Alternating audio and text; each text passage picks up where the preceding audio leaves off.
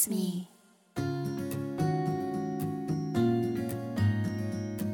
1977年イラン・テヘラン生まれ大阪育ち。2004年葵でデビューしデビュー10周年作品となる「さらば」で直木賞を受賞した小説家西加奈子。語学留学のため家族でカナダに渡った彼女は2021年胸にしこりを見つけ乳がんの宣告を受けた。そのがんとの日々を克明に綴った作品「雲を探す」が今年発売されるとたちまちベストセラーに。そして今月2日その「雲を探す」の発表後初めてとなる短編小説集「私に会いたい」が発売された。コロナ禍カナダでの生活。がん自身の体験や記憶をもとに生まれた8つの物語はどのような思いで生み出されたのか。そんな西加奈子の作品への思いに迫るのはコラムニストのジェーン・スー。真正面から向き合って話をするのは意外にも今回が初めてという2人。今夜はこの2人のトークを TBS アナウンサーによる朗読とともにお届けします。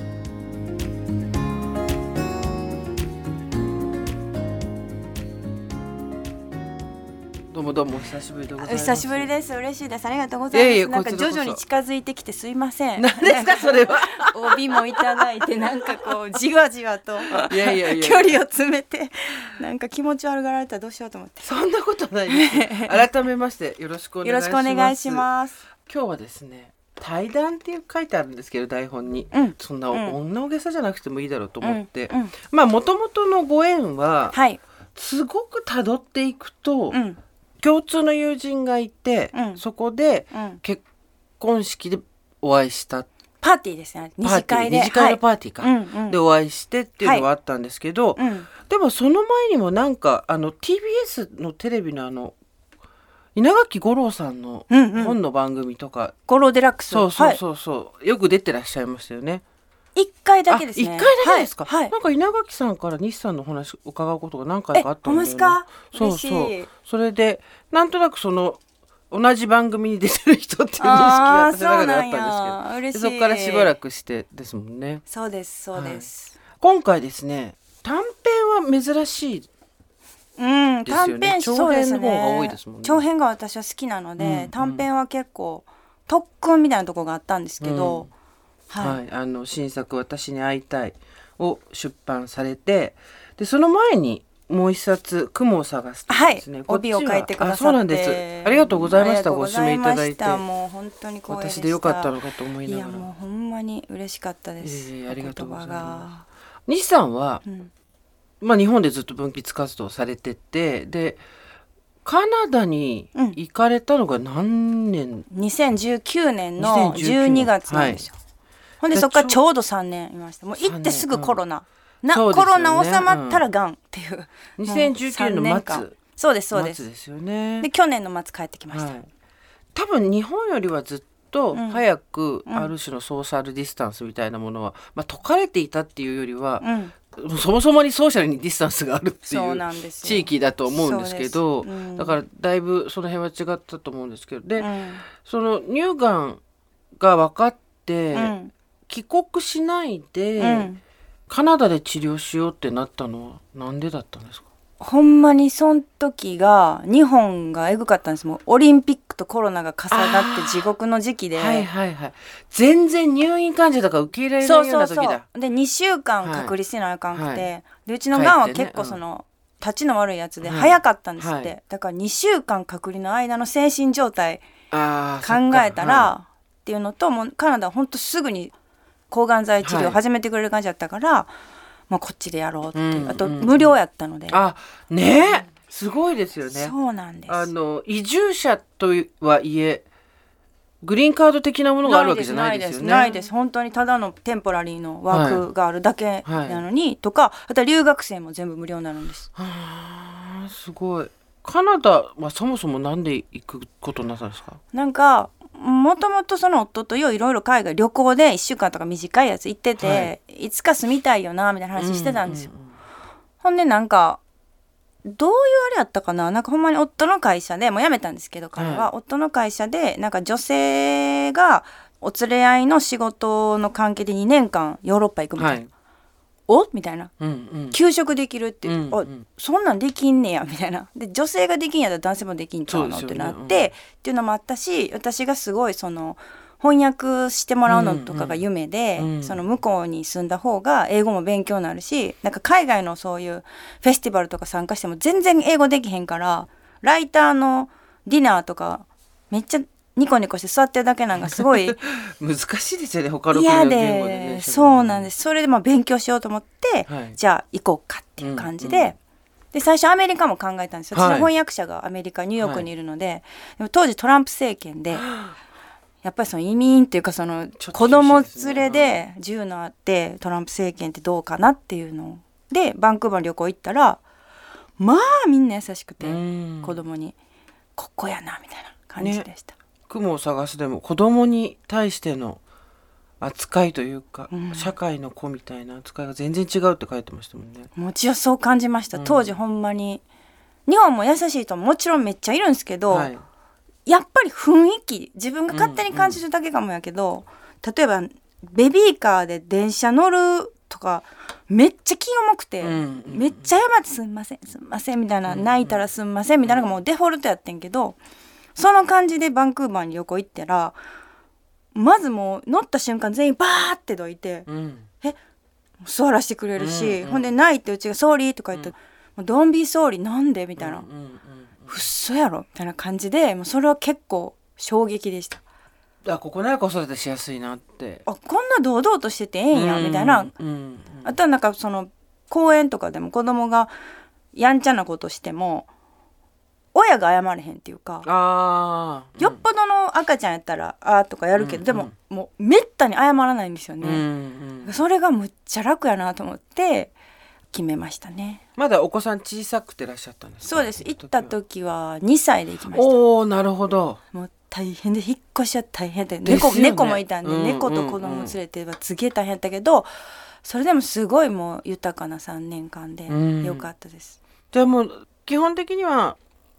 語学と、うん、あと子育てとしやすいところでっていう、うん。うん、そうですね。語学。そうか。それで行った途端にコロナでそうです。それは結構びっくりですよね、全くよ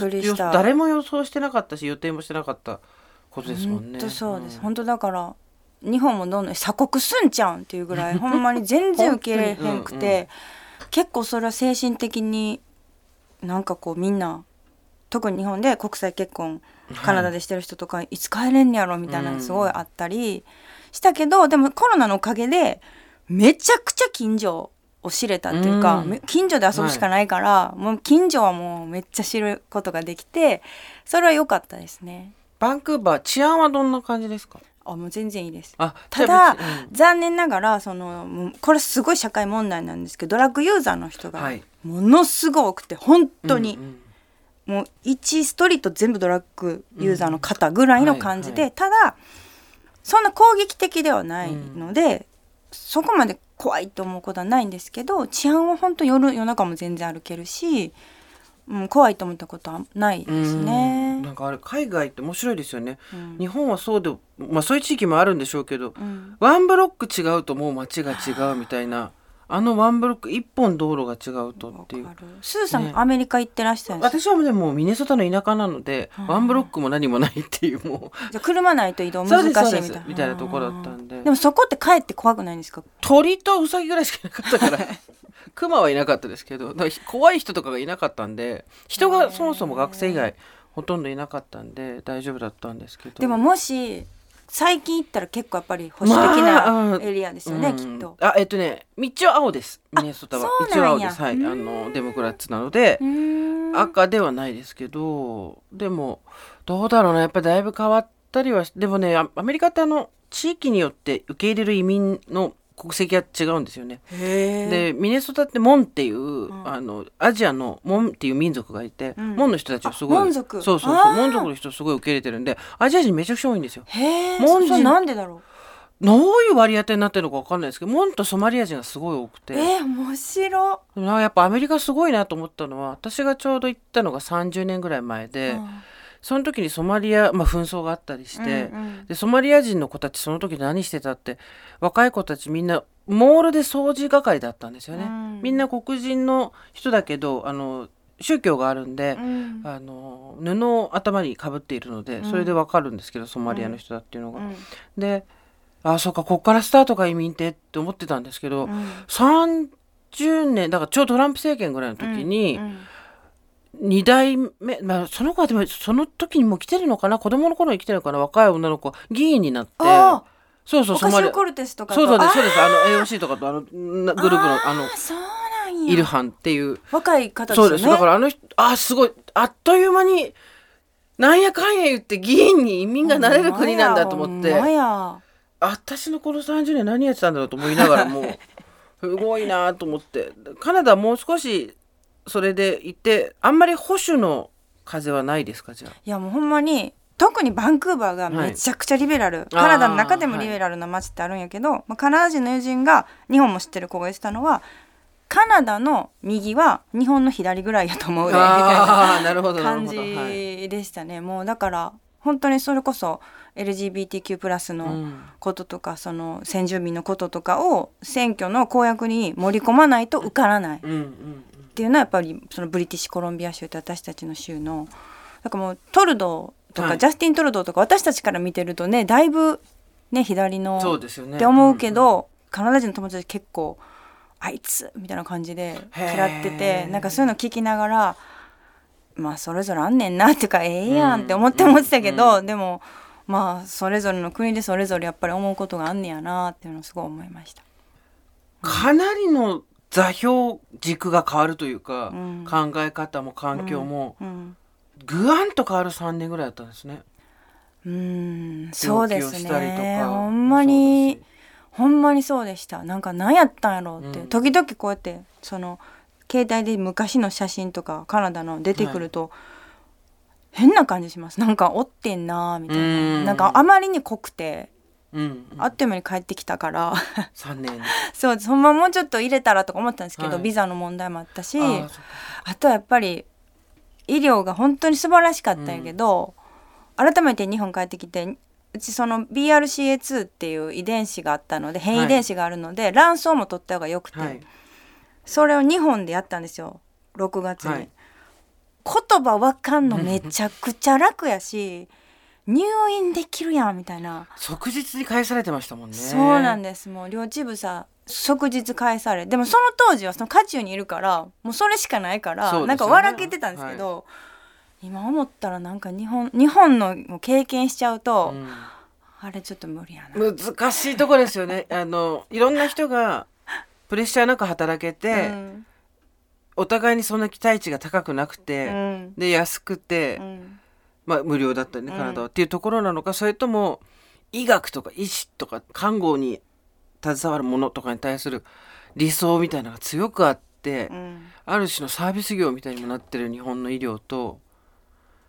ねえどっちを受けるかっていうのは。でも受ける側はほんまに何でもやっぱりそうですけどサービス受ける側は日本、ほんま最高ですよね。うん、でもやっぱりゾッとするのはそれを提供してくれてる人おるっていうのが、ね、ほんでチップいらんの、このサービスでオーダーの時ひざまずいてはるやん。これでチップないのみたいなのとかがやっぱりもうなんかドキドキしてくるっていうか、ほんまに儲ってますかお金とか。もうちょっと全然緩くていいですよってなんか思っちゃうかな。じゃあどっちもこうサービスを受ける側サービスを相手に施す側としての両方の気持ちがまあでもその両方の視点っていうことなのかもしれないですね。今回そのカナダっていう全然違う国にいて日本とカナダとあと病気をするしないとかパンデミック前後とか表と裏と両方からいっぺんに。うん。入れたのかな？でも自分の見たいもんしか見てなかったですけどね。そんなでも忙しい時に雲を探すだけを書いてらっしゃったのかと思ったら小説を書いてて。そうなんです。うちもなんか後でなんか改めてよう書いてたなって、でも、ね、さっきお伝えしたように私結構短編って修行っぽいとこがあったり、はい、あとはほんまになんか仕事例えば産後うち2か月ぐらいで復帰したんですけど、はい、めっちゃしんどかった記憶あるんですよ、うんうん、むちゃくちゃしんどかったあれって思ってたんやけど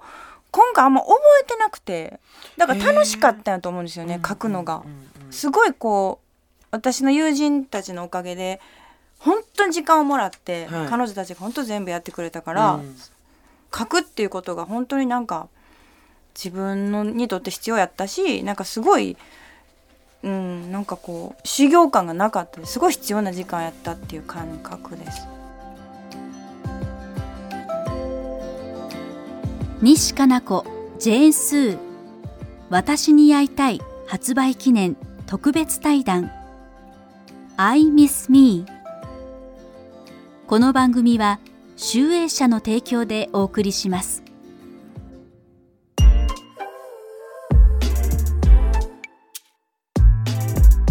西加奈子ジェーンスー。I miss me. この日が初めての対談とは思えない2人が最初に開いたページはこの本の表題作「私に会いたい」人と違う。歩き方がおかしい。周囲からからかわれる主人公のミーはいとこの元と2人で部屋にいる時間だけが世界のすべてだった。ある日元は自分にしか見えないもう一人の私がいるとミーに言った。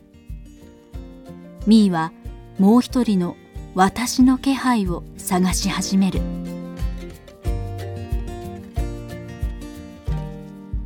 回その収録されてる中の一番最初の表題にもなってる「私に会いたい」は2019年の1月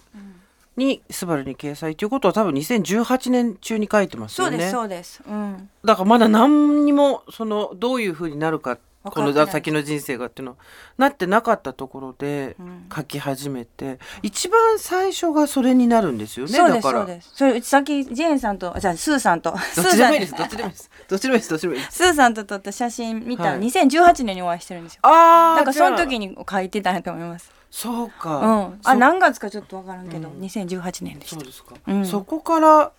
世界が完全に変わっちゃったわけですけど、うん、そ変わりながらの中でこう書いててテーマは一本、うん、何をテーマにって聞かれたら答えます？どうなんかな？あんまりテーマって考えてないんですけど、はい、なんか自分のあるあるでほんまこれ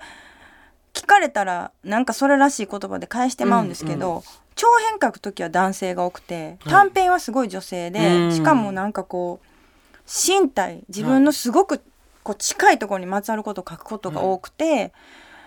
多分まあ2018年やからそろそろこうホルモンも揺らいできてるし、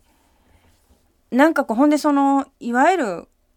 性的にジャッジされる年齢からも出してきて、うんうん、どんどんその自分が置かれてきた状況を客観視できるようになってきたんかな。うんうん、で多分そういう時期とかぶったのと、うん、あとはまあほんまもちろんがんにもなって、はい、こう本当自分の体の変化をもろに感じてたからこれ書きたいっつったらあれですけど、うん、なんか、うん、そうだ両方読んでこう行ったり来たり、うん、現実と創作とこう行き来しながらっていう感じだったんですけど、うん、自分を取り戻すみたいな話ですよね、基本的に全てハペン。そうですね。自分の手に自分を取り戻すっていうこと、まあ女性がなかなか特にこの国だと難しいことではあると思うんですけど、うん、なんかでもドッペンゲルガーが、うん、ドッペンゲルガーじゃないドッペルゲンガーいつも間違えちゃうこれ、ドッペルゲンガー が自分を死なせないためのヒーローだっていう着想はどこから来たんですか？これは昔からなんですけどすごいやっぱり、まあ、関西出身っていうのもあるんやけどこうツッコミ体質で、はいはい、例えば自分がなんやろなこういう場もそうなんですけど例えば客席があって、はい、トークイベントみたいなやる時に、やっぱりちょっと賢いと思われたくて、ええこと言ってもうたり、はい、ちょっとほうみたいな、欲しくてなって言ったら、言った瞬間言ってるやんみたいなのが自分の声が聞こえるんですよ。うんうん、でそれが結構なんていうの昔のうちが客席の後ろの方座ってる感覚っていうか、はいはいはい、それはすごいずっとあったんですよ。あそれがもうドッペルゲンガー。ドッペルゲンガーなのかもうほんまそうでも彼女は昔の私で一応すごい厳しい目で見てる存在でもあんねんけど、はい、同時にやっぱ自分ってずるいことしてもうたりなんかせこいことなんか嘘ついて、まんまとその嘘が受け入れられちゃった時って自分しか知らないじゃないですか。はい、でも自分もう一人の自分は知ってて、うん、でもそれを分かんでやってまうよなみたいな、うんうん、なんかこう結構自分に優しいもう一人の自分がうちはいて、はい。はい、それを書きたかったのかな。で、なんかこう最近はディズニーももちろん変わってきてるけど、まあ、王子様とかあと何か自分を救ってくれる人が自分の以外にいるとその人が登場しない限り 自分の問題が解決しないじゃないですか。で、ねうん、でも自分のヒーローとか自分を肯定してくれる人が自分である限りはめっちゃ自分次第やから、うん、自分勝手に世界を変えていけるなっていうのが自分はずっと心強さとしてあって、うん、うん、それを拡大して書いていったっていう感じですかね。うん。すごく励まされる人がいるだろうなと思って視界がこうパッと開けるっていうか。そういう感覚ってないです。もう一人の自分みたいな、うん、もう一人の自分、って言っちゃうとちょっとこうねあれやけど、うん、私はもう一人の自分と今縁を切るタイミングですね。へもう一人自分っていうかその厳しいんやじゃいや厳しいっていうか、うん、言い訳ばっかりの自分みたいなのがいるわけですよ。でこう人のせいにもしてるし、とかあと、もう型があって、ちょっと前で言ったらそのこじらせ女子的なあれになるんでしょうけど、型のがあって多分その型をやってる限りこうすごい安心だし、うん、居心地もしあんま考えなくていいしみたいな、でも本当は違うことやりたいんでしょっていう今の自分がどっちかっていうと昔の自分にツッコミを入れてる感じですね。ちょっとあっち行っててっていう感じかななるほど、うん、あなたがいると楽やけどそれじゃ変わらんねんそうそう。ずる今まになっちゃうからっていう感じですかね、でもエッセイでも思い出すの辛いかもしれないけどお母様とお父様が同時にラリったっていう、はいはい。はい、最高。いや辛くないですあれは最高の瞬間でしたでもあれもでもやっぱりちょっと客観性がないと楽しめなくないですか、そうですね、それはそうそういう感覚なんですよね。多分あのめちゃくちゃ辛いけど号泣しながら時々鏡見てまう感じっていうか。あ,、のだからポエムは難しいです。ポエムを書ける。だそのある種 SNS とかにポエムみたいなことで別にそれを鼻で笑うつもりは全然なくて、うんうん、ポエム的な状況に自分を置くのはすごい難しいですね。うん、もうこっちからの矢印を貫くことがなんかだってそんなわけないもんって思っちゃう自分がいるからそれがもう一人の自分というよりはそっちが主体かな。どうだろう。そんなわけないじゃんが主体。そうみたいになっちゃってだからなんかそのかっこいいこと言っちゃったりしてるのもあるし、うん、すごい傷ついてるのもあるけどだから、うん、作詞もやってますけど、うん、作詞とか脚本は結構難しいだろうなと思います。自分に。向いてるか向いてないかで言うとどっちかっていうとそのちゃんとジャポンと自分の情緒の中に自分の身を沈められる人が見せられる夢ってあると思うんで私はそれがねやっぱり弱いんですよね。入りながらちょっと顔出てもうてんのかな。あのね潜水って力がいるから潜水のする力がお尻だけこうポコンっていつも出てきちゃう感じ。潜水こう自分の感情にダイブするのがあんまり得意じゃないですね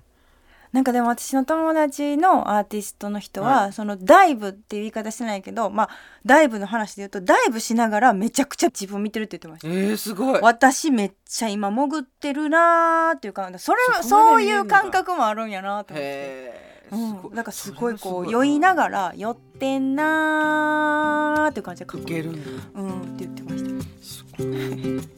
た。玄関が開く音がした。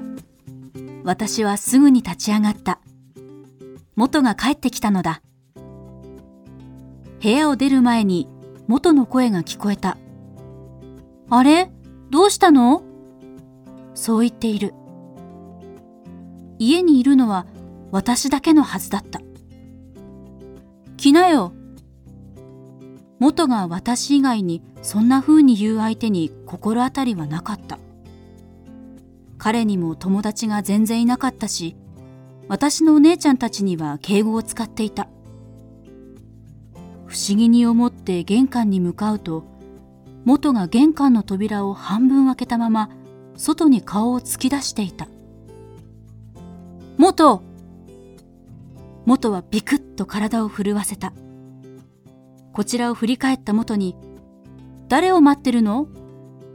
そう聞くと元の緑がかった目がみるみる大きくなった。うわー！元が大声を出すのと同時に扉がバタンと閉まった。どうしたの？え？え？みー？元はまるで私に100年ぶりに会ったような言い方をした。そうだよ。みーだよ。ハロー。どうしたの？私はそう言って手をひらひらと振ってみた。えー、えー、あれえずっとそこにいた？ううん。元の部屋にいたよ。でも、元の声が聞こえたから、誰に話しかけてたの？ミーだよ。え？そこにミーがいたんだそう言って元は玄関の扉を開けたその先にはじゃーん私がもちろんいなかった。ただネズミ色の廊下が続いているだけだった。どこにいたって？そこそこの角にいたんだ今！元が指さした先には階段に続く曲がり角があった。それだけだった。私が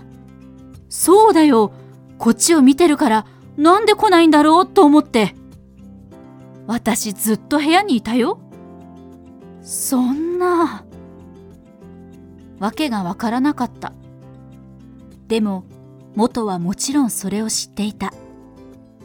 それはドッペルゲンガーというのだった。ドッペルゲンガーはもう一人の自分で同時に異なる場所に現れる。でも自分のドッペルゲンガーに会うとその人は死んでしまうのだそうだ。みー会わなくてよかったよ。元は珍しく興奮していた。元曰く私のドッペルゲンガーは私と同じ服を着て私と同じように歯に舌をくっつけて吸っていたという。体が透けていたりもしなかったし足もちゃんとあったまるっきりミーだったよ。それが私が私を意識した最初の瞬間だった。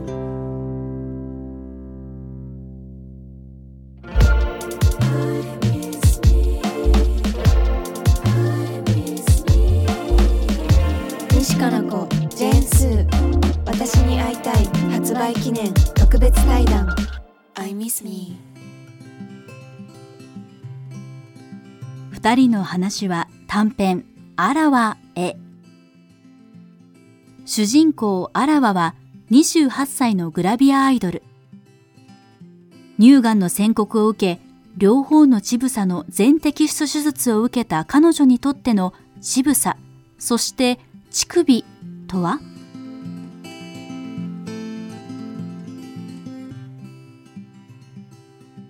他の短編でも記してらっしゃいましたけどそういうことを思いづらい世の中ではあったんですね。ずっと。しばらくだいぶ変わってきたんだろうと思うんですけど西さんと私が5つぐらい違うのかな？えそう。そうなんよいくつでしたっけ？77年生まれあじゃあ4つですね。4つ違うんです同世代です、ね、まあそうですね、うん、って言った時のまだ地上波でおっぱい見れてましたし。ああ小学校タバコ吸ってはったかも。そうですね、ね、もうそうだし、うん、今で言ったら完全アウトっていうものが普通にテレビに流れてたし、笑ってたもんそうそう、笑ってたし面白いって思っちゃったから、ただどっかであーってのもあって、でも多分それは私が七面倒くさいからなんだろうなと思ってたけど今になってあよかったんだあの時やっぱり、うん、あんと思ってって、うん。うん、ああいう不愉快に思ってよかったんだと思って、うん。うん、その辺はちょっとついつまがあっていい良かったなと思うんですけど、うんうんうん、この例えばあらわちゃんね、うん、これは22年の7月だからカナダでお書きになってるんですね、うん、多分ね、はい、グラビアアイドルの女の子が、もうご自身の経験そのままですか、まあそうですね。私はもう両乳房を取って再建しなかったんですよ、はい。はい、でそれを私は本当に何やろハッピーで、うんうん、なんかほんま無理してニコってわけじゃなくてほんまにもう満足してるし大好きやし体が、で私の場合は先生もそれ全然尊重してくれて「そうなんやオッケーオッケー。乳首ごとも取るな」みたいな、でよかったんやけどやっぱ人によっては特にまあ乳がんの経験してた子とか、彼女に聞いてびっくりしたの彼女が一番乳がんになって辛かったのがその乳房を切除した後の予想図を見た時やったって、うん、あそうなんや、うん、だから人によってちゃうんやなと思って、ね、これ書いた後なんですけど、はい、日本帰ってきた時に本当身近な人が「あんたは勇気があるな」勇気があるなすごい言われたんやけど「うん、お連れや?」言ったら、旦那に聞いた?」みたいな聞かれて「おっと」みたいな。すごいなこのそのおっぱいに対する、ね、おっぱいに対する社会的な意味付けのうんうん、こんな強いんやと思って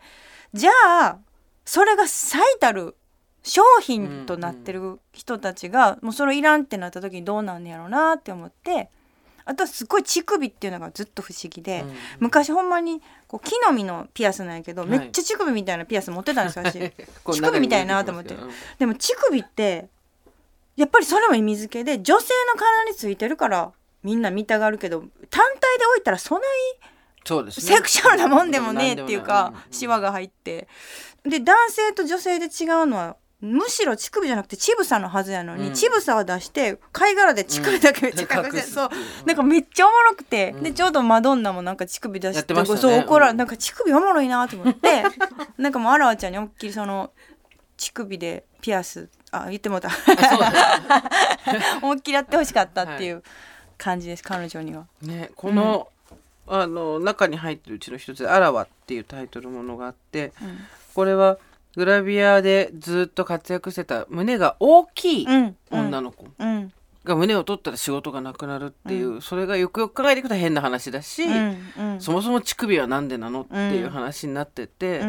まあ彼女がまあでもこれも彼女が自分を取り戻していく話ですよね。あそうですね。社会に分け、うん、明け渡してった。彼女は自分のコントロール下にあるとは思っていたけども、うん、でも結局ニーズありきっていうところで評価をされてた、差し出してたものっていうのを、自分があの切除することによって取り返すっていう話だなと思って、まあただなかなか当事者のグラビアの人とかだとどうすんだろうなと思いますけどね。多分そのあらわちゃんはすごくそこがはっきりしてて、うん、もう自分の欲しいものと欲しくないものがはっきり分かってたけど、うんうん、まあ我々もそうですけど自分の欲しいものがはっきり分かんない時期って結構長いじゃないですか。いや長いです。そうだからあらわちゃんは憧れですね。うん、かっこええなここまでスパンとね、思い切れると。いつか戻したくなるから乳首は取っておけっていう助言が中にあるんですけどなるほどなと思って、うん、なんだろう。やっぱりソーシャルなんですよねちぶさっていうものがね、うん、あのすごい社会の共有財産みたいな感じなんですかね。何なんでしょうねあれ。わかる。あとはその自分の胸っていうものがやっぱり乳首があると本物だってまあ言ったら再建って放棄をするわけじゃないですか、はい、だから一応なんていうのかな。自分の皮膚ではあるけどまあ偽の胸ではあるじゃないですか、うんうんうん、でもそこに乳首があることで本物になるとか、はいはい、乳首のタトゥーもあるんですって今、はいはい、乳首があってかだからその最後に画家が点入れるみたいな感じの、すごいね乳首と思って。あのキム・カーダシアンが乳首が出てる乳首が目立つポッチの出るブラジャー出しましたよ。へえああえて？あえて ブラジャーのところに乳首がちゃんともうついてるんです。あの嘘の？あの乳首がもう盛り上がった状態のブラジャーなんです。そこに乳首をこう入れて。入れなくていいんです入れてなくていいとにかく誰がどういう状態で着ようとも正しい位置にだからもうそれによって正しい乳首の位置っていうのが世の中にできてしまったんですよ、ね、あそれはそれでどうなんただまあ面白い人騒がせなことうまいなと思って。確かに。まあでもそのあらわちゃんの話に戻りますけど、うんうん、そうなんです。あの乳房および乳首っていうものに対して文脈がありすぎるっていうか、うん、乗っかるものがあの決して脂肪の塊ではないんですよね、うん、そうなんです。本当に。すごい何かがとんでもなく成功した商品っていうか。そうそう。いや本当そう思います、ね、で汎用性もすごいし、うん、あとやっぱり私たちが子供の頃とブラジャーのサイズ絶対変わってるんですよ。今 A カップなんかほとんどない。みんなえ、そうなんや。A カップっていうのは存在するんですけど、昔の A カップだったであろう人が今 C ぐらいなんですよ。えそのなんていうの？小さい人がいないっていう手じゃなくて？そうです。手です。手あブラジャーでブラジャー言えるんや。私は C ですとか。でそれによって何が起こるかっていうとそれ以上が外に押し出されるわけですよ。だから G とか F とかの人がどんどん増えてきてて今いや絶対 G とか F じゃなかったぞ。もうちょっと若い時へえなんかタイムボカみたいなブラジャーしかなくなってくるんですよね。本当に。タイムボカ。あの頭にかぶるような。わかわかる世代でよかったですよね。そうです。ね。これ大体見見て人を見て言いますけど、でその乳房とか乳首っていうものに対してのその文化観の解釈だったりとか、文脈だったりとか、全員そうだなと思ったんですけど、私が一番やっぱり見てて読んだったり見てたりしてエンターテインメントで辛いのは、正しい。正しいし、その通りだと思うけど。ずっと君が被害者なの見てるの辛いよっていうのはあって別に反撃までしなくていいけど、自分を被害者のとこに固定しないでくれたらちょっと嬉しいなっていうのがあるんですけど、今回皆さん自分を取り戻すお話だから被害者じゃないですよね、被害者だった人でも、最終的には自分で自分を取り戻す。自分の身体とかを取り戻すことって自分をそこから救い出すことになるんだなと思って読んでたんですけど、嬉しいです。なんかこう能動的に生きていくっていうかそれは自分もすごい心がけてて、あとは本当自分ももちろん女性でいて被害に遭ったこともあるしめちゃくちゃ加害側やったこともあるから、うん、ただその被害者であることが自分の加害性を相殺するわけではないし、うん、加害者であるからって自分の被害を軽んじているわけでもないっていう、うん、もうすごくもっとニュートラルっていうか何ていうんですかね、それこそさっき言った全部込みで自分っていうのを。そう、あの人間は多面体であることと、その黒と白の間に広大なグレーの平原があるっていうことが、やっぱり前提条件として今ちょっと共有しづらくなってるところでそれをどう書くかってものすごい難しいなと思ってたんですけど、うん、いとも簡単に西さんがやってらっしゃってしかもこの大変な時期に カナダでいちいちどれぐらい書いてたんですか？いやなんかあんま覚えてないんですよね、うんうん、書ける時は書いてたし、うん、ただでもほんまにその大変な時期って言ってくださったんですけどこれも注意せなあかんくてその当事者問題があって、はいはい、自分ががんになって、うん胸を取ったからって許されるわけちゃうからなっていう。その、うん、よしもう乳がんの女性書いていいです、みたいな、そんな札をもらったわけじゃない、うん、どんな人間かって誰かを書く時は注意せなあかんっていうのはすごいなんかこう作家でも言って当事者許されっていうのを言うんですけど当事者やから許されるわけじゃないっていうのはなんかすごいめちゃくちゃ意識せななって、なんかやっぱり結構「雲を探す」を書いた後に「がんの人」って思われること多くて。はい自分の言葉に変な重み増すのがちょっとあかんなっていうか、それもみんな一緒やからなんかそこはすごい自分でバランス取らななっていうのはすごい思ってます。うん、なんかがんの人っていうのが、新しい属性として確かに一個ついたかもしれないけど、うん、もしくはがんだった人っていう、ただそれを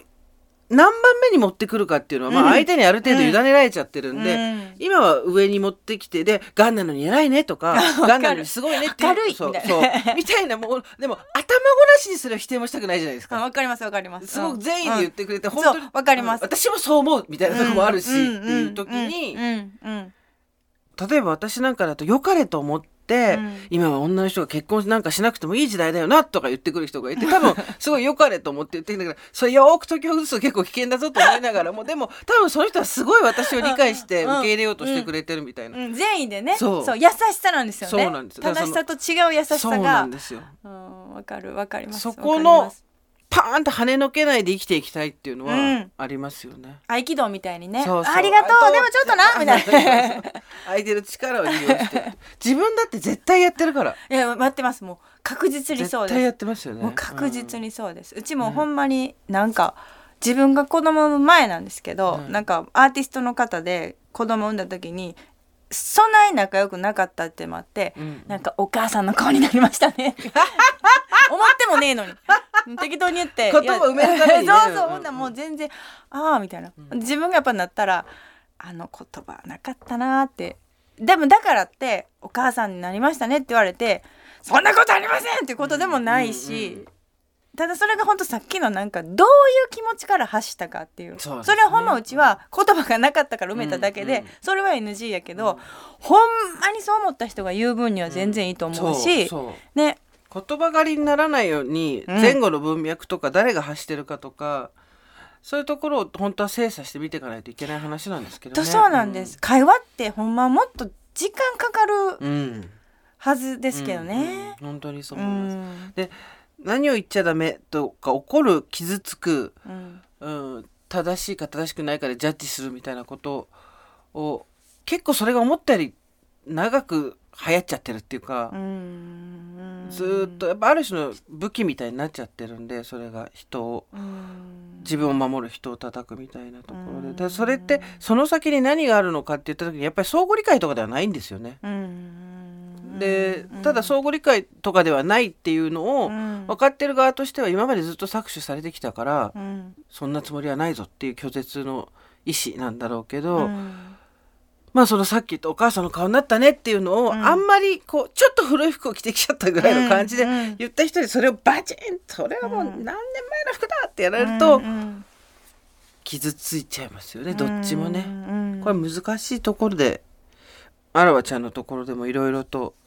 それは今言っちゃダメなんじゃないの？みたいなマネージャーさんの言葉あったりとかいろいろあったりしたけれども。まあまだまだ多分世の中ってそうだし、そうですね。それもでもスーさんにお聞きしたかったけど、うん、さっきすごいクローズドっておっしゃったじゃないですか、はい、でもスーさんはラジオしてるからちゃうんかな？なんか自分がやっぱり文芸っていう世界にいると、はい、まあ眉なんです。本当に。もうコクン。本当に守られてる感じがあって、うんうん、ほんでそれこそもうリベラルな人だし、はい、本当そのめったにアウトみたいな人はいないんですよね。はいはいはい、そうですね。ほんなもうなんかそれが自分らの世界みたいになっていって、うん、でも一歩やっぱり外に出るとあ全然ちゃうやんみたいな。うん、なんかほんまにその和夫石黒も言ってたけど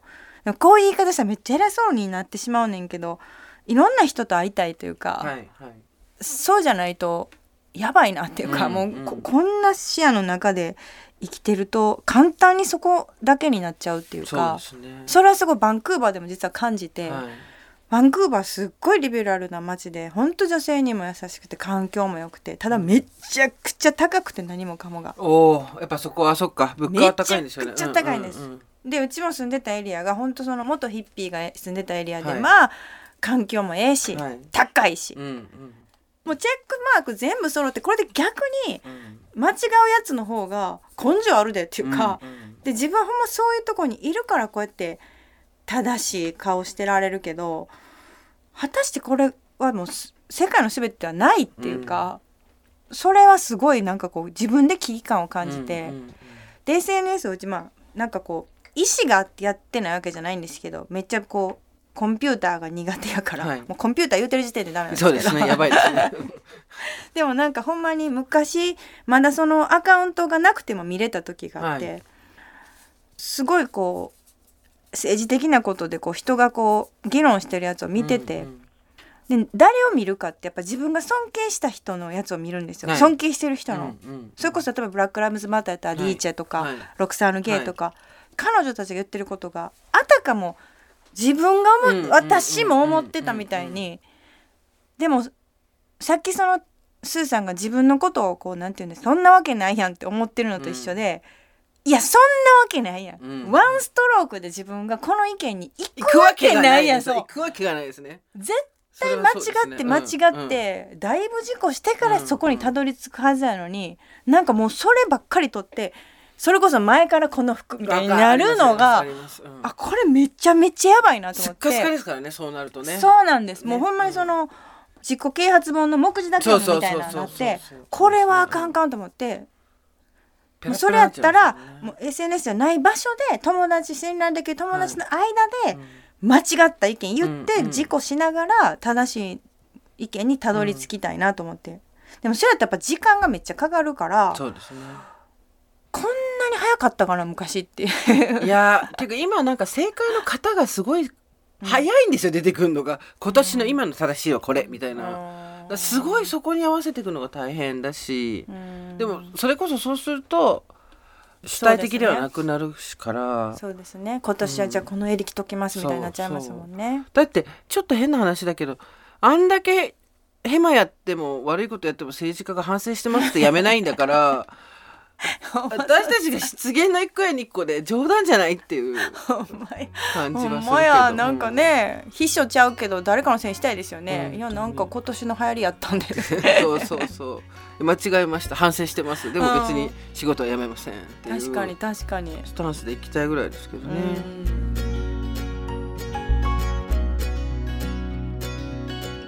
寮の乳房を切除してからあらわの生活は変わった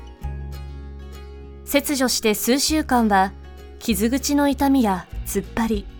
胸につなげられたドレインの違和感にばかり気を取られていた。でも徐々に元の生活に戻ってゆくうち肩こりが劇的に軽減していることに気づいた。G カップの乳房はあらわの肩に相当の負担をかけていたのだ。あらわは持っていたブラジャーをすべて捨てた。精巧なソーレース、つやつやと光るシルク。惜しいものはいくつかあったが、使わないのであれば意味はない。住んでいる自治体の規則に従って、きちんとホックやワイヤーを不燃ごみに、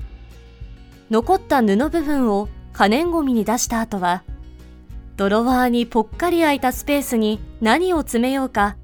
そう考えてワクワクした。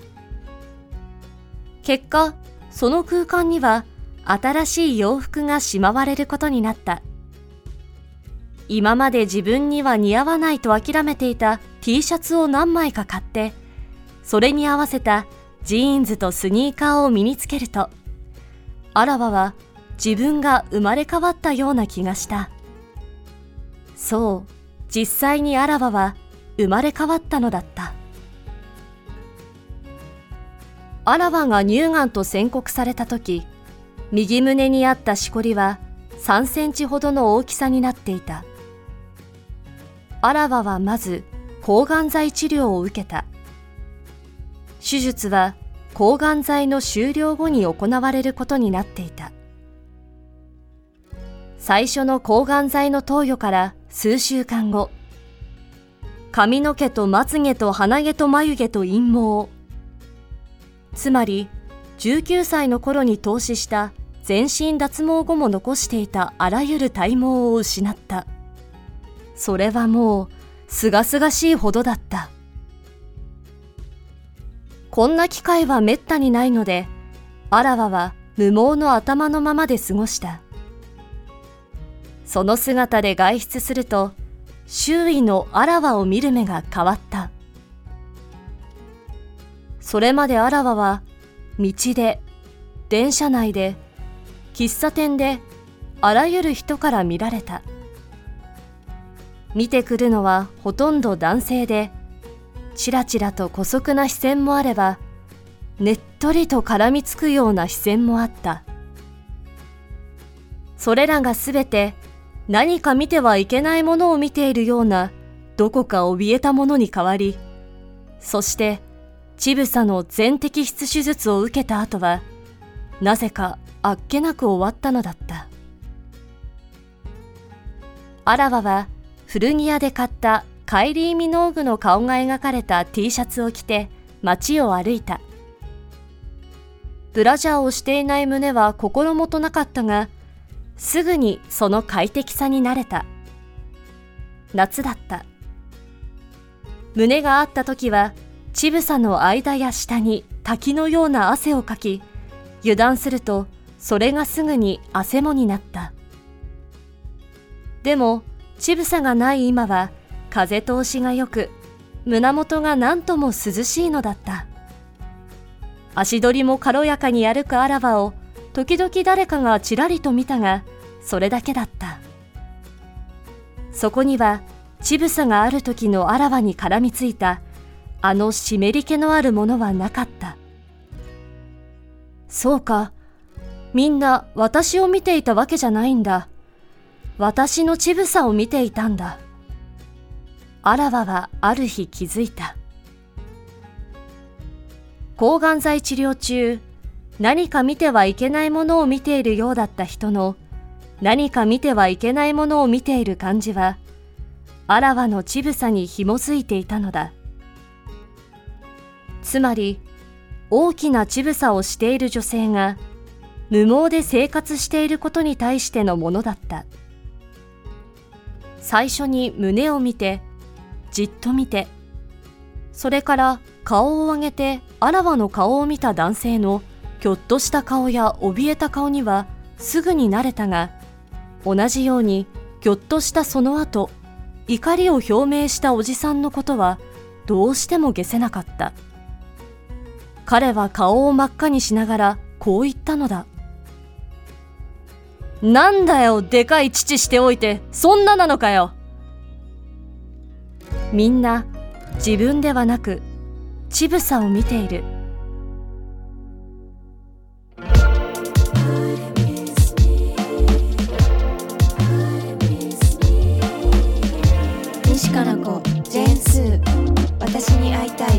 売記念特別対談 I miss me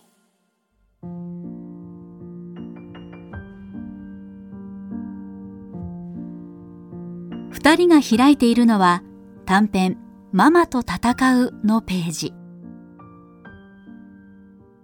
フリーランスのライターで一人で娘を育てているママ。一番しんどい時にやけくそで書いた惨敗育児が売れ、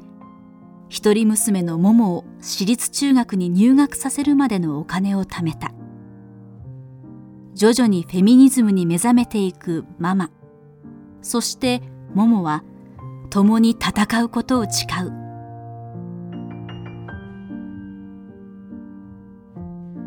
日産自身がこの「私に会いたい」を書いてた時と、うん、多分今ではもうまた別の人間になってるわけじゃないですか。うんうん、でそれを思った時に今だったら違う書き方します、うん。そうですね。変わると思いますね。なんか実際すごい変えたやつとかもあるしあ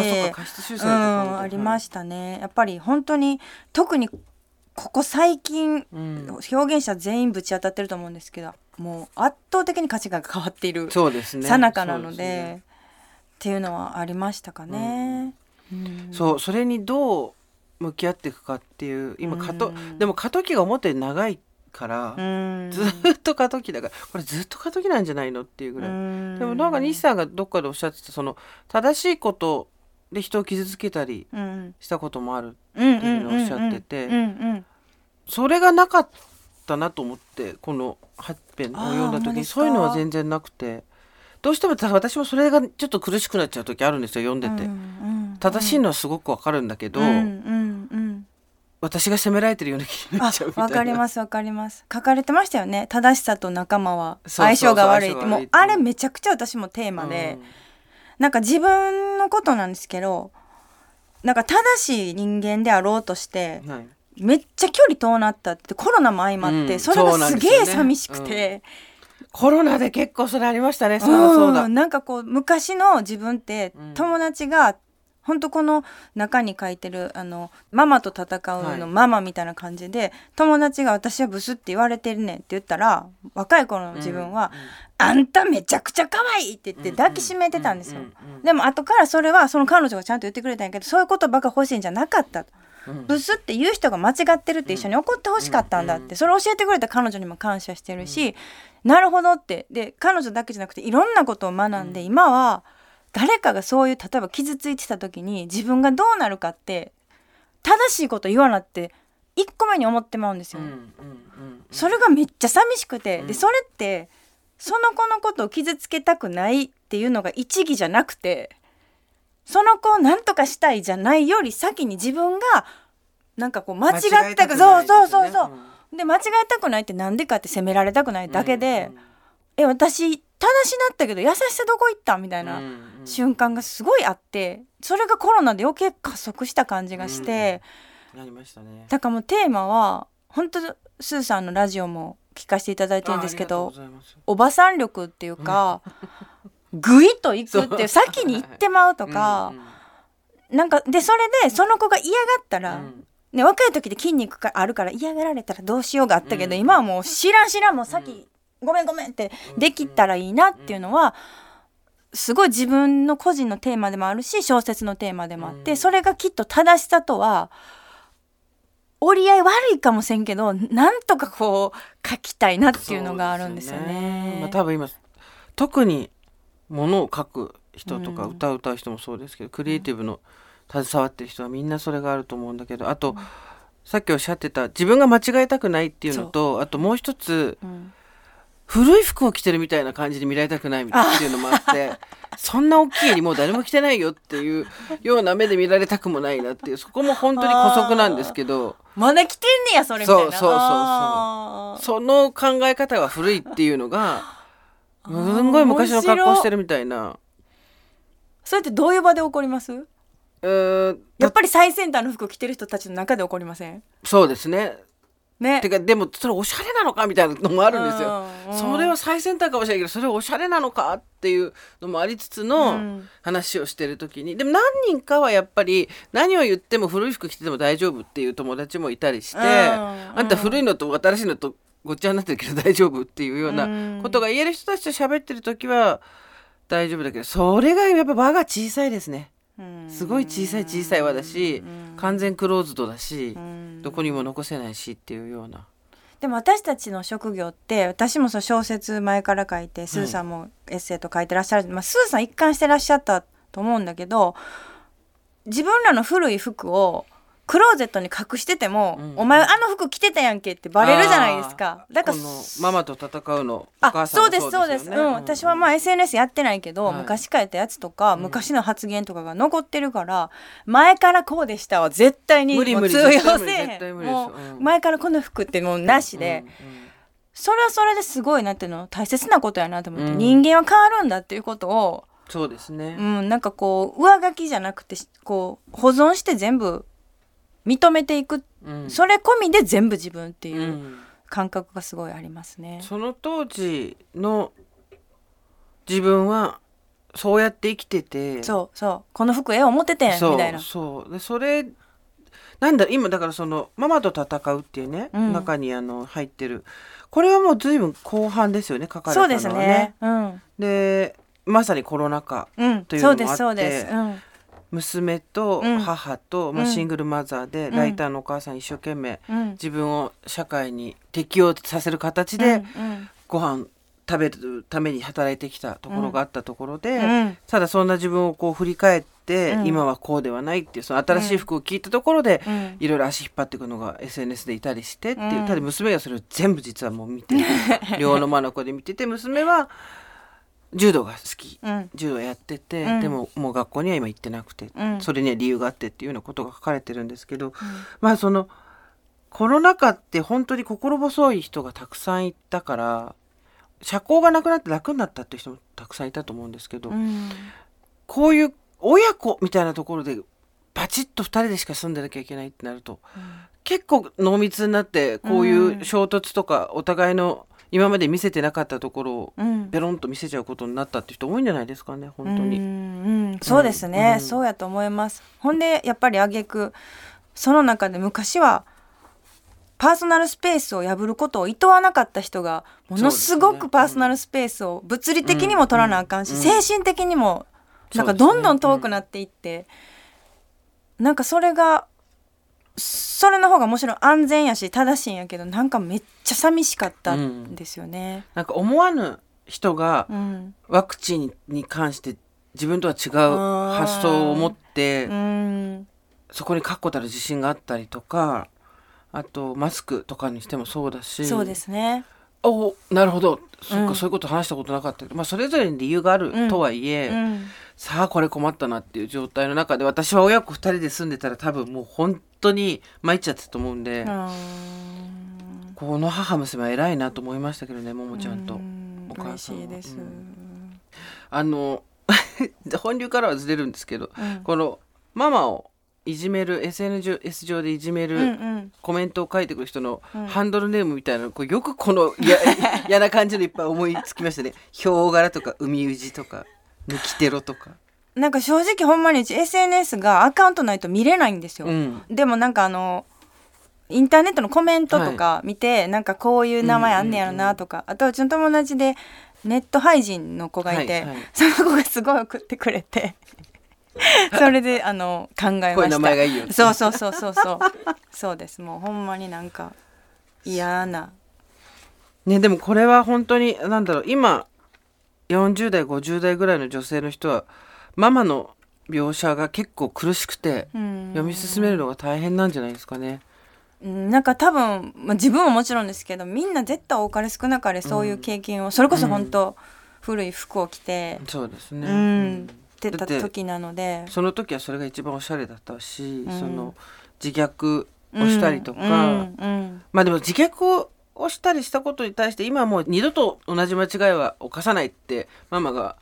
書いてるじゃないですか、うん、あれもすごい苦しいっていうかそうそうなんです。そうなんです。そん無理よっていう。そうなんです。そう。もう結局だからママもその時々の与えられた服着てるだけやから、ね、結局ずっと苦しいんですよね、うんうん、それを多分娘は分かってるんやと、う。ん、もう本当にそんなん無理やでっていうことを娘の方が分かってるっていう。うんうん、で、実際にあの異常に詳しく呪術のことが技が書いてありますけど、はいカナダで始められたんですよね。そうなんです。でほんでこの時それこそあのコロナ禍だったので、うん、ちょっと休まないといけない時期ももちろんあったんですけど、自分でパートナー決めてその人とその陰性やったら、はいはい、ずっとその人と一緒にやっていいっていうのがあって、うん、その時もやっぱ独特で、こんなに今離れてる人が中で、私今この人とまあ、他人とこんなに体くっついてるっていうのが、うんうん、セクシャルにもちろんなくてなんかすっごいなんていうかな嬉しかったんですよね。うんうん、でしかもそのパートナーの人何人かいたんですけど充実しない人でもその例えば男性でも間違ったいわゆる間違ったことを、はい、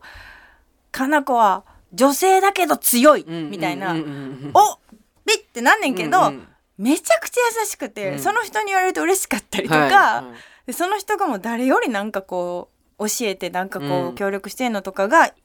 私はどうしたらいいんやろってじゃないけど、うんうん、めっちゃあの人大好きやねん。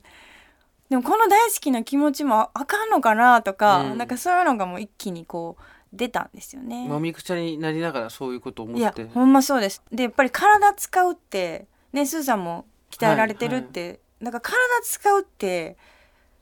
やっぱりなんやろななんかめっちゃおもろいんですよね。そうですね。そうです、ね、特に書いたり喋ったりしてる人間は特にそうだと思いますけど、頭のと体の使い方がいつもと逆になるんで、うん、体を思うように動かすために頭を使うっていういつもとは逆の動きになるからそれがすごい面白いですね。回路が逆になって。全然できないから。そう。わかる。体で体験したこと感情で体験したことを言葉に落とし込むとかはまあある程度探せば言葉は見つかってくるし、うん、あまりにもとんちかなことを書いたりはさすがにしないけど、うん。うん、頭を使って体を動かそうとするとあまりにもとんちんかんの方に体が動いていくっていうかこんなに思い通りにならないんだ自分の体っていうのがすごい面白いですよね。ほんまそうです。本当にそうで、うん、なんかそれがそれも込みで自分じゃないですか。そうですね。こんなね帯にも書いてくださったけど、うん、ままならないのがおもろいっていうか、うん、幸せですよね。そうなんです。で本当に下着を外に干すかどうかで悩んで、面倒、くさいねん自分。でもこの面倒くささが私を私たらしめてるって書いてらっしゃったじゃないですか、あとはなんか加工アプリで自分の余分なとこを 加工した後にこれが私、私は違う余分なものがあっての私なんだって思うのがめっちゃ腹落ちするんですよね、もうこのあこのままならなさ込みでめちゃくちゃ自分みたいな、愛しいっていう言い方したらちょっと大げさになるんやけど。人に渡すかっていう感じにはなりますよね。あそうですね、うん、もうめっちゃこれやねみたいな。なんか変わってあげるって言われても、うん、いやちょっとこれはこれで面白いとかあるから ごめんっていう感じがありますよね。かる愛着あるなんかね、ね。うん、こちょっとコツ入れたら悪ねんこれ。そうそうそうそうそう。確かにわかりますわかります。ね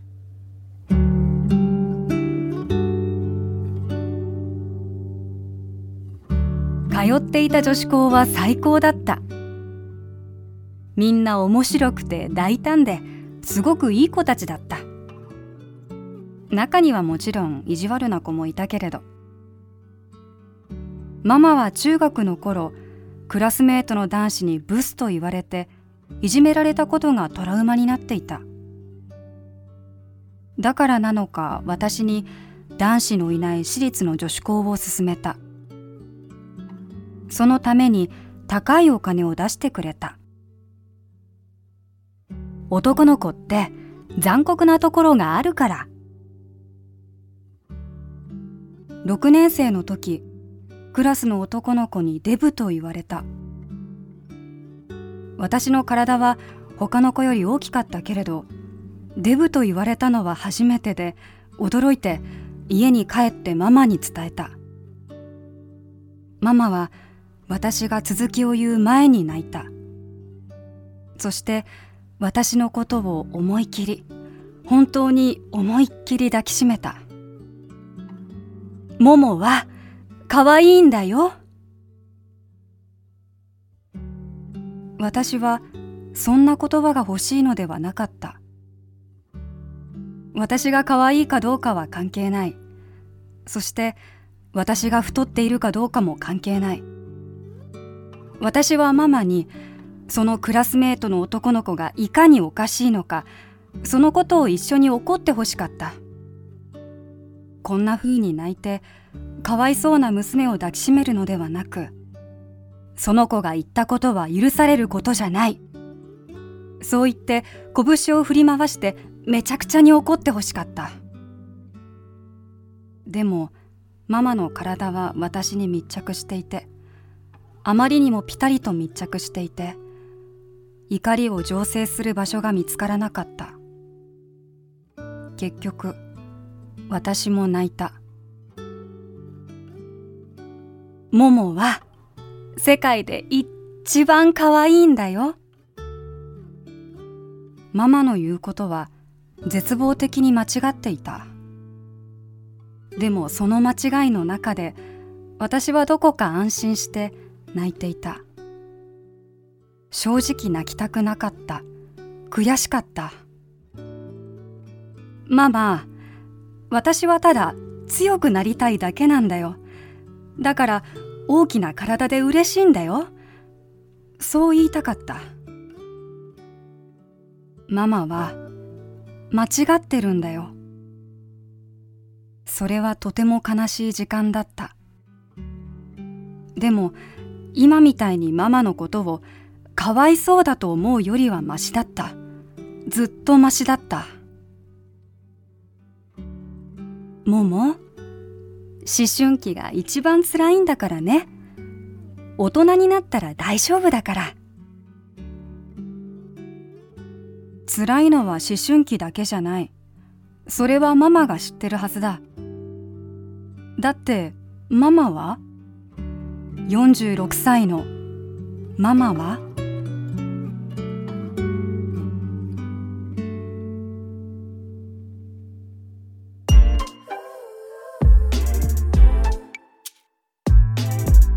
西加奈子ジェーン・スー。I miss me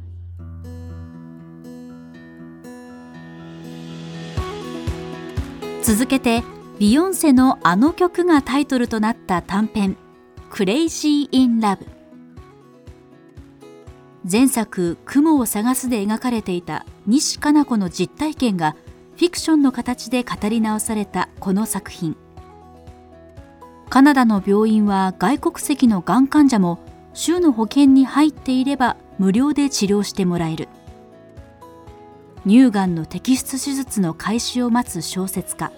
一戸文江の身に降りかかった一連の出来事。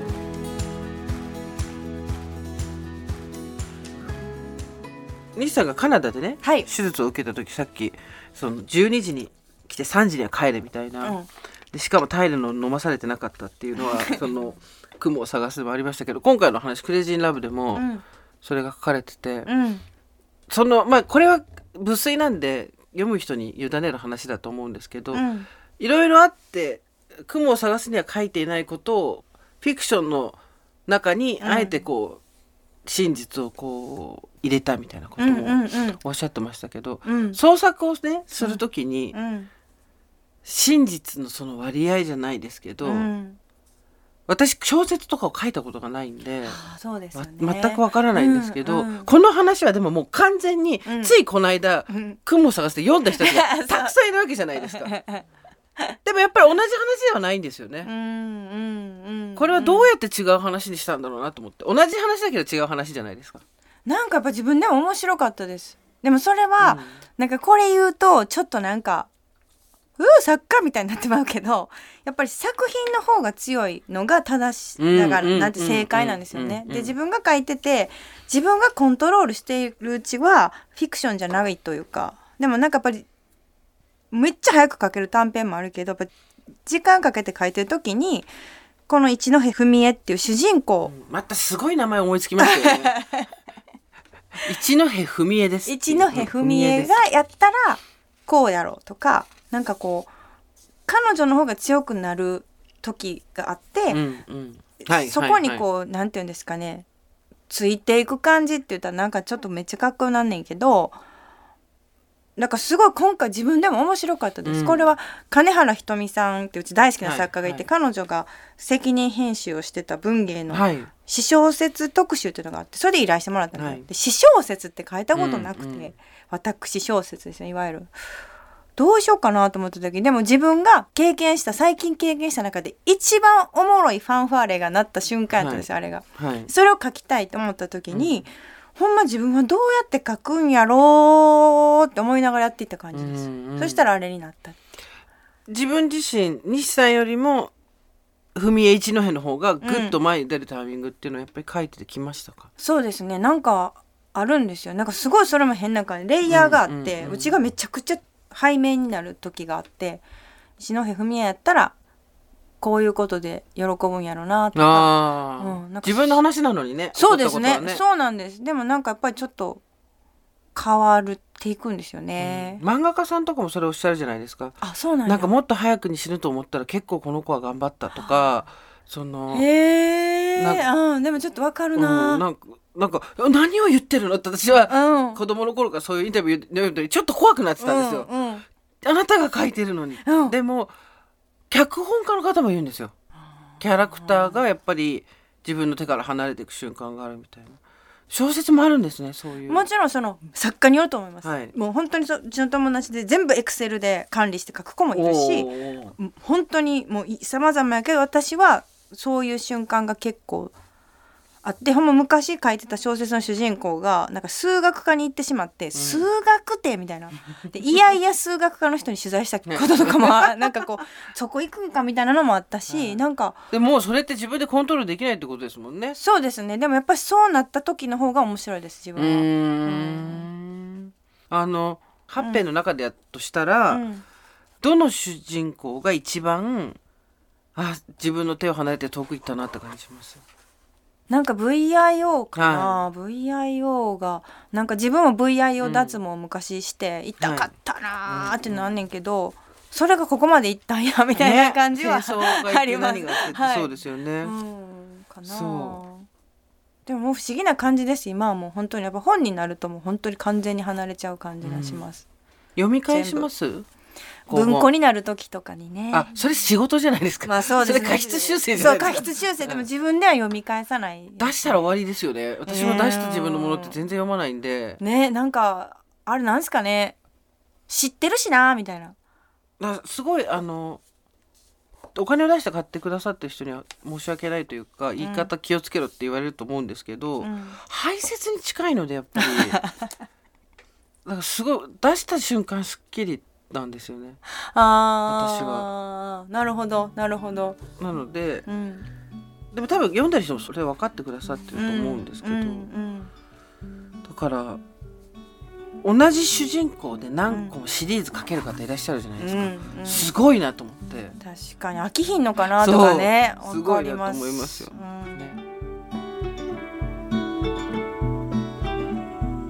時間は11時を過ぎたところだ尿意を感じてトイレへ向かった。裸に院内着を着ただけの姿は寒いので、白と青のブランケットを体に巻きつけて歩いた。すれ違う看護師たちが、はーいと陽気に挨拶をしてくれる。手術外来はとても朗らかだった。その雰囲気に大きく影響を与えているのがイメルダという看護師だった。彼女はこのフロアの統括者なのだろうか。いつも大きな声で他の看護師に指示を与え、患者たちに声をかけていた。荷物預かったって、ベイビー。ハニー、喉乾いてへん？私とすれ違う時も、彼女は口の端が耳まで届く笑顔を作った。ヘイ、スイーティー素敵なジャケット着てるやんきっとこのブランケットのことを言っているのだろう。ありがとうと笑うと、寒い？大丈夫か？そう言って肩を撫でてくれる。緊張してる？大丈夫やから。なんかあったらいつでも私らを呼んで。トイレに入っている間もイメルダの笑い声は聞こえてきた。まっすぐ伸びた青い竹を思わせる声だった。ベッドに戻ると若い女性医師が私を待っていた。私の麻酔チームの一員でナタリーと名乗った。オッケー、ふみえ。今から麻酔室に行って手術前の麻酔をするわな。アレックスもこんな風に言うのかな。そう思った。ナタリーに頼んでバッグは鍵付きのロッカーに預かってもらった。そうしているうちにアイジェという研修医もやってきて麻酔の説明をしてくれた。ふみえはタイレノール飲んだ？ん？タイレノール？いつ？あれ ?30 分前に飲んどかなあかんねんけど、飲んでない？ナタリーがどうなってるんだという顔をした。周囲を見回して通りかかった看護師に声をかける。ふみえがタイレノール飲んでないって言うてるねんけど。え？えっと。困った看護師がイメルダを呼んだ。イメルダは鼻歌というより本格的な声量で歌を歌いながらこちらにやってきた。何？どないしたん？ナタリーが事情を説明すると、彼女は大きな声で言った。え？飲ませたで、タイレノール。驚いた私も大きな声になった。飲んでません。イメルダは目を大きく見開いた。え？ー、飲ませたやん、ビヨンセ。ビヨンセ？その時頭の中に流れたのは、もちろん、 Crazy in Love だった。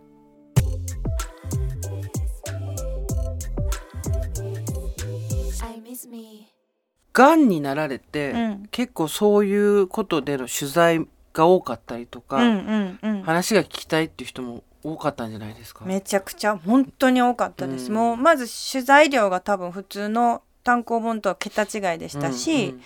今まで違う媒体なかった媒体もあったし、うん、あとは読者のおはがきとかお手紙すごいいただくんですけど、うん、本当に多いです。サバイバーの方、うん、治療中の方、ご家族が罹患された方って、本当に本当に多くてでも自分がそれこそがんになるまで、そんな話そんな聞いてなくて。どこにいるんだろうと思うんですよね。そうそうほんまにそう。ほんまにそうです。みんな黙ってんのか何なのか、なんかがんこえ？っていうぐらい本当にいらっしゃいます。あと乳がんに関しては見つかるのが早くなったから、うん、そうかそっかそっか。私の周りのお友達も早期治療しちゃうのか。すっごい多いんですけど、うん、全員寛解してんですよ、うんうん、だから、だいぶ変わりましたよね。そうですね。もう本当まあもちろんがんによるしステージにもよるけどす、ね。うん。うん、すぐ死ぬ病ではなくなりましたよね、うんうん、なんかそれはすごいびっくりしていいことだなと思って、そうですね。だから本当もっとがんをカジュアルに話せたらなーっていうのはすごい、ね、もちろん話したくない方もねいらっしゃるけど、うんうんでも誰かが話してたらそれだけやっぱり人が来るってことはみんな多分話したい聞きたい言いたいんだと思うんですよね自分の話とかを。なんでしょうね。自分の話病気の話ってそうなのかな？言いづらいのかな？あの読んでると例えば死んでいく人と思われるのが嫌やったとか同情されるのが嫌やったっていうのもあるしあ,、とは何やなんか本当にそれ悲しかったけど迷惑かけたくないとか、うん、うちも母親がそのがんになった時に、うん。まあ、うちはもうかなり末期だったし時代も時代だったんで治らなかったんですけど、うん、まあ良かれと思ってもう最100%の善意で、うん、とんでもないもの進めてくる人っていうのが。いたので、うん、やっぱなかなか厳しいですよね。そう、ね、とんでもないっていうのはやっぱりちょっとお水をそうですねお水とかあと何らかのしいたけ的なものだったりとか、まあ、やっぱ厳しいですよねそういうのって。でお付き合いもあるから買ったりとかいう親を見てたりすると。自分のことだけにね集中したいのに。集中したいんだけどね。やっぱなかなか病気って難しい。だからそうですね、そうなんかねコロナで私たち分断しちゃいましたねみたいなことをちょっと思ってた時もあったけどその前に病気だ、うん、病気になったことでそれに対する反応、うん。で結構人との距離って変わっちゃったりすることもありますよね。なるほどなって私はもうもうあらゆる人に言ったんですけど、うん、あそういう考えもあるなと思って、うん。うん、これから先2冊立て続けに出してちょっとゆっくりしたいみたいなないんですか？もうしたいしたいです、ね、ゆっくりもうゆっくりゆっくりペースを自分で、ね、そうですよね、もう東京に戻ってらっしゃって。はいもう戻ってます。次どっか行きたいとか住みたいとかあります？いやもうしばらくないかな東京いいです、東京東京が 何やかんやけでもね本当に嫌なんですよね。私も別に海外生活が長いわけでも何でもないんで、うん、半分寝ぼけた話ですけど、うん、こんなないい国なのにさっていうとこがすごいたくさんあるから、こんなに過ごしやすくてこんなに人も良くて、こんなにいい国なのにさ「てんてんてん」っていうところが、もったいないなって。でもその「さあ」のところとこんなにいい国のところがトレードオフなのかどうか、うん、だとしたら嫌だなとかねいろいろこう考えますよね。ね割合みたいになったらね。サービスを受ける時、施す側に回る時とか、その表裏一体だとしたらこの空気の薄さみたいなのも若干必要悪になってくるのかとかね。そうですねどっからこれ変えたかったらだいぶ変わらなあかんなとかね。うん、そうそうなんですよ。そうなんですよ。これをもっとゆるゆるにしていいよってなった時に、うん、こぼれ落ちる人も確実にいるなとかっていうのもありますよね。で私ら自由業じゃないですか言うたら、ね、ほんでもうちょっとみんな、ペースダウンしようよとか、うん、どの口で言うねみたいなのもあって。やっぱり本当にね会社できちきち働いてはる人そんなん言ってられへんやろうし。で子育てもしなきゃいけないとか、うん、そうですそうです。ね。ローンとかやっぱり、う。ん、昔よりきつくなってってるでしょうしね、うん、そういう意味ではね縛りも、うん、この先何を書いていきたいっていうのは何ですかって私はインタビューで言われると「ありません」って言っていつも 困った顔されて終わるんですけど 西さんはそういう時は何て答えてますそれ堂々とされてますね。はい。なんかふにゃふにゃしたこと言ってますね。でもほんまにこの先どんななんやろ。まあでも正直でありたいなっていう。なんかすごいフィクションなんですけど嘘をついてる感覚では書きたくないというか、うん、嘘は書くけど、うん、嘘つく無理したくないっていうのはすごいあります。すね、嘘は書くけど嘘つかないっていうそこの嘘っていうかその、うん、ドキュメンタリーを書いてるわけではないけれども、うんうん。嘘をついてるわけではないんだっていうところを、の文脈がずっと伝わり続ける世の中であってほしいですよね。今本当にいろんなものが前後のことが伝わりづらくなってきちゃってるから。そうですね。うん、切り取り文化ですよね。そう本当に。あのここにですね改めて新刊私にやりたいをどんな人に届けたいですかってこれ多分あの穴埋めみたいな感じで入ってると思うんですけど 私はこれを自分が聞けると超嫌いなので聞きません。読みたい人が読めとしか思いません。誰にも別に届けたくないです。いやほんまそうですね、ね、なんかもうもう読んでくれる人おったらそれでもそうですよね、ね、うん私今いろんな地方に行って、うん、講演会みたいなことをやっててで講演会なんて絶対本売れなくなってからの人がやる仕事だろうとか思ったぐらいだったんですけどあの全然そんなことなくてやり始めたら面白くてだから各地方の自治体の男女共同参画みたいなところが催してるものは誘われてスケジュールがやっぱ行ってるんですよ。でこういろいろ話をしてってるんですけどやっぱりそういうところに行くと届けたい人っていうのはたくさん来てくれるし、うん、まだまだ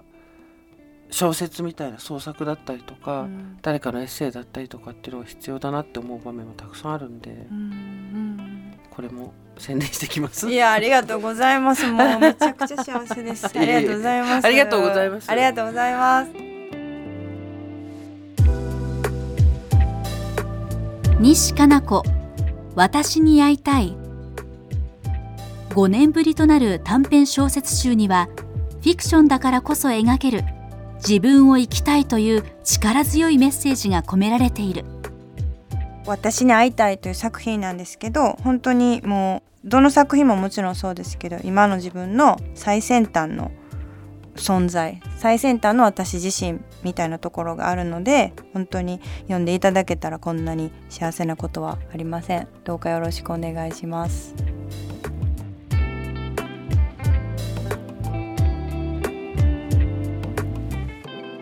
西加奈子ジェーン・スー私に会いたい発売記念特別対談 I miss me この番組は集英社の提供でお送りしました。